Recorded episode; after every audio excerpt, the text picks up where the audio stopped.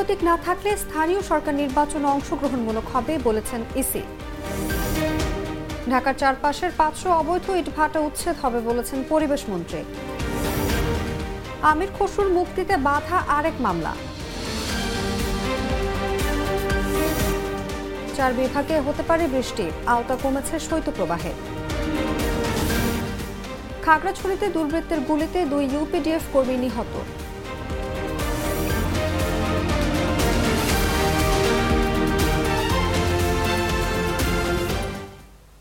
এতক্ষণ শুনছিলেন সংবাদ শিরোনাম দর্শক আমন্ত্রণ বিকেল চারটা সংবাদে সাথে আছি আমি অনুভা বিশ্বাস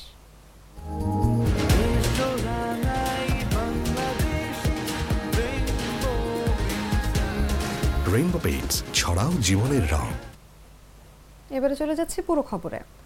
জেলা পরিষদ পৌরসভা ও ইউনিয়ন পরিষদের সাধারণ ও বিভিন্ন শূন্য পদে উপনির্বাচনের পূর্ণাঙ্গ তফসিল ঘোষণা করেছে নির্বাচন কমিশন এসব নির্বাচনে দলীয় প্রতীক না থাকলে আরও বেশি অংশগ্রহণমূলক হবে বলে মনে করছে নির্বাচন কমিশন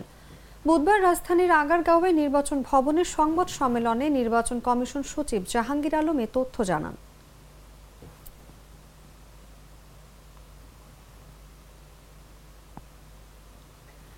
বায়ুদূষণ কমাতে একশো দিনের কর্মসূচি হিসেবে ঢাকার চারপাশের পাঁচশো অবৈধ ইটভাটা উচ্ছেদ করতে বলেছেন পরিবেশ বন ও জলবায়ু পরিবর্তন মন্ত্রী সাবের হোসেন চৌধুরী বুধবার সচিবালয়ে বাংলাদেশে নিযুক্ত ফ্রান্সের রাষ্ট্রদূত ম্যারি মাস্তুপুইয়ের সঙ্গে বৈঠকের পর সাংবাদিকদের কথা জানান তিনি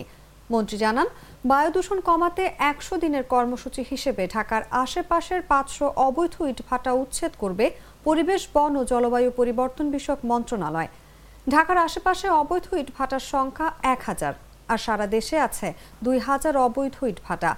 এগুলোও ধীরে ধীরে সব ধ্বংস করা হবে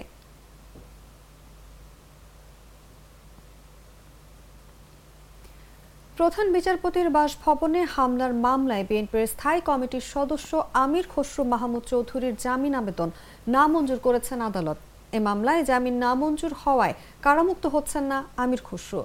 বুধবার ঢাকার অতিরিক্ত chief metropolitan magistrate Tofazzal Hossain অধিকতর জামিন শুনানিতে তার জামিন নামঞ্জুর করেন অন্যদিকে পল্টন মডেল থানায় দায়ের করা নাশকতার মামলায় দশ হাজার টাকা মুচলেকায় তার জামিন মঞ্জুর করেন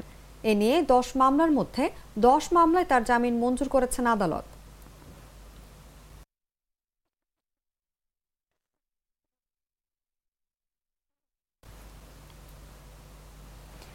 রাতে তাপমাত্রা ক্রমেই বাড়ছে কমছে শীতের তীব্রতা তাপমাত্রা বাড়ায় শৈত্যপ্রবাহের আওতাও কমেছে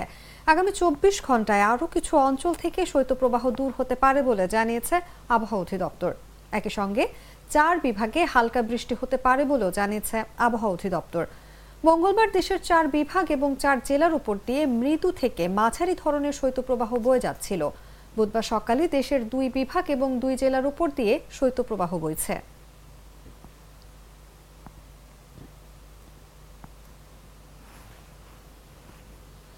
সরকারি প্রাথমিক বিদ্যালয় সহকারী শিক্ষক নিয়োগে দ্বিতীয় ধাপের লিখিত পরীক্ষা দোসরা ফেব্রুয়ারি অনুষ্ঠিত হবে এদিন চূড়ান্ত তারিখ নির্ধারণ করে সব ধরনের প্রস্তুতি নিচ্ছে প্রাথমিক শিক্ষা অধিদপ্তর তারই অংশ হিসেবে সাতাশ জানুয়ারি থেকে এই ধাপের প্রার্থীরা প্রবেশপত্র ডাউনলোড করতে পারবেন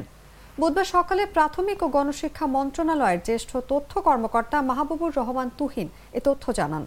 তার দেওয়া তথ্য মতে দ্বিতীয় ধাপে ময়মনসিংহ খুলনা ও রাজশাহী বিভাগের জেলাগুলোর প্রার্থীরা অংশ নেবেন এ ধাপে আবেদন করেছেন চার লাখ উনচল্লিশ হাজার চারশো আটত্রিশ জন চাকরি প্রত্যাশী আগামী দোসরা ফেব্রুয়ারি সকাল দশটা থেকে বেলা এগারোটা পর্যন্ত এ পরীক্ষা অনুষ্ঠিত হবে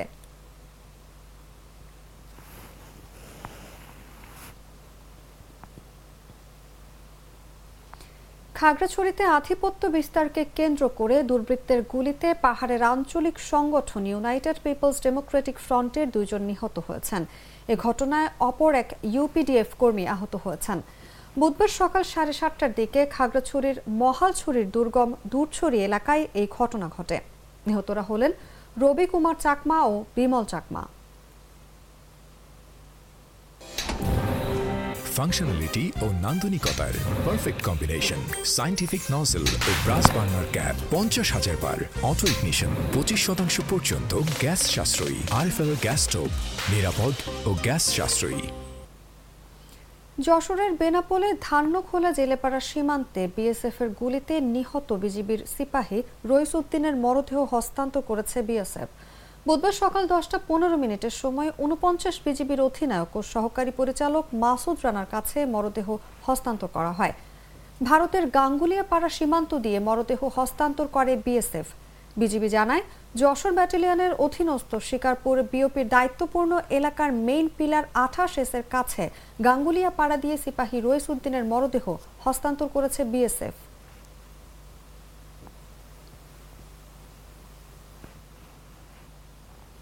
ডাক ও টেলিযোগাযোগ এবং তথ্য প্রযুক্তি খাতে ছয়টি প্রকল্পে চীনের কাছে নতুন করে আরও এক বিলিয়ন ডলার চায় বাংলাদেশ মঙ্গলবার সচিবালয়ে ঢাকায় নিযুক্ত চীনের রাষ্ট্রদূত ইয়াও ওয়েনের সঙ্গে বৈঠকের পর সাংবাদিকদের কথা জানান ডাক টেলিযোগাযোগ ও তথ্য প্রযুক্তি প্রতিমন্ত্রী জুনায়দ আহমেদ পলক তিনি বলেন গত দশ বছরে আমরা ডাক টেলিযোগাযোগ ও তথ্য প্রযুক্তি মন্ত্রণালয়ের আওতায় মোট পাঁচটি প্রকল্প বাস্তবায়ন করেছে চীনের লাইন অফ ক্রেডিটের আওতায়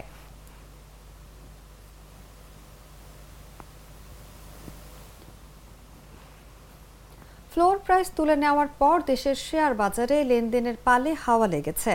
গত কয়েক কার্যদিবসের মতো বুধবার লেনদেনের শুরুতে শেয়ার বাজারে বেশ ভালো লেনদেন দেখা যাচ্ছে সে সঙ্গে দাম বাড়ার তালিকায় রয়েছে বেশি সংখ্যক প্রতিষ্ঠান প্রধান শেয়ার বাজার ঢাকা স্টক এক্সচেঞ্জে প্রথম আধা ঘন্টাতেই দুশো পঁচিশ কোটি টাকার লেনদেন হয়েছে তবে বেশিরভাগ প্রতিষ্ঠানের শেয়ার ও ইউনিটের দাম বাড়লেও মূল্যসূচক ঋণাত্মক দেখা যাচ্ছে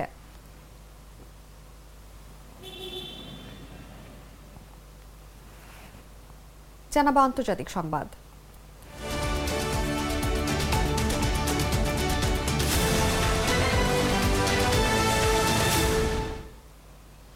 দু সালে সাগরে অন্তত পাঁচশো উনসত্তর রোহিঙ্গা মারা গেছেন অথবা নিখোঁজ হয়েছেন যা দু সালের পর সর্বোচ্চ মূলত দক্ষিণ পূর্ব এশিয়ায় ঝুঁকিপূর্ণ পথে ভ্রমণ করার সময় দুর্ঘটনায় তাদের মৃত্যু হয় বুধবার জাতিসংঘের শরণার্থী সংস্থায় তথ্য জানিয়েছে সংস্থাটির শরণার্থী বিষয়ক হাই কমিশনার জানিয়েছে আন্দামান সাগর ও বঙ্গোপসাগর জুড়ে প্রায় সাড়ে চার হাজার রোহিঙ্গা অন্য দেশে পালিয়ে যাওয়ার জন্য নৌকায় ওঠে তারা হয় বাংলাদেশের রোহিঙ্গা ক্যাম্প অথবা মিয়ানমারে নির্যাতনের শিকার হয়ে পালানোর চেষ্টা করে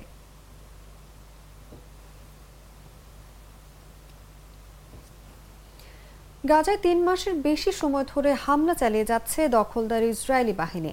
জাতিসংঘের মহাসচিব অ্যান্টনিও গুতেরেস নিরাপত্তা পরিষদকে বলেছেন ফিলিস্তিনি জনগণকে যে ভয়াবহ শাস্তি দেয়া হচ্ছে তা কোনো কিছু দিয়েই বৈধতা দেয়া যাবে না দক্ষিণ খান ইউনিসের চার বর্গ কিলোমিটার এলাকা থেকে প্রায় নব্বই হাজার বাসিন্দা এবং চার লাখ পঁচিশ হাজার বাস্তুহারা লোকজনকে অন্যত্র সরে যাওয়ার আহ্বান জানিয়েছে ইসরায়েলি বাহিনী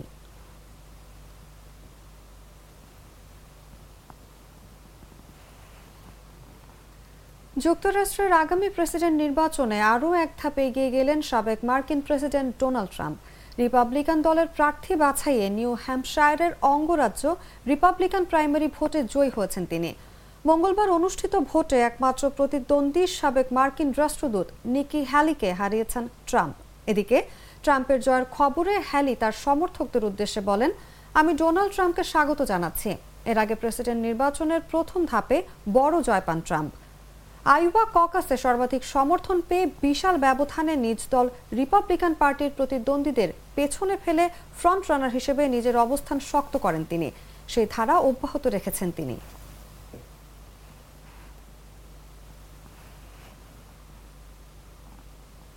দর্শক এ ছিল বিকেল চারটা সংবাদে এতক্ষণ সাথে থাকার জন্য ধন্যবাদ সবাইকে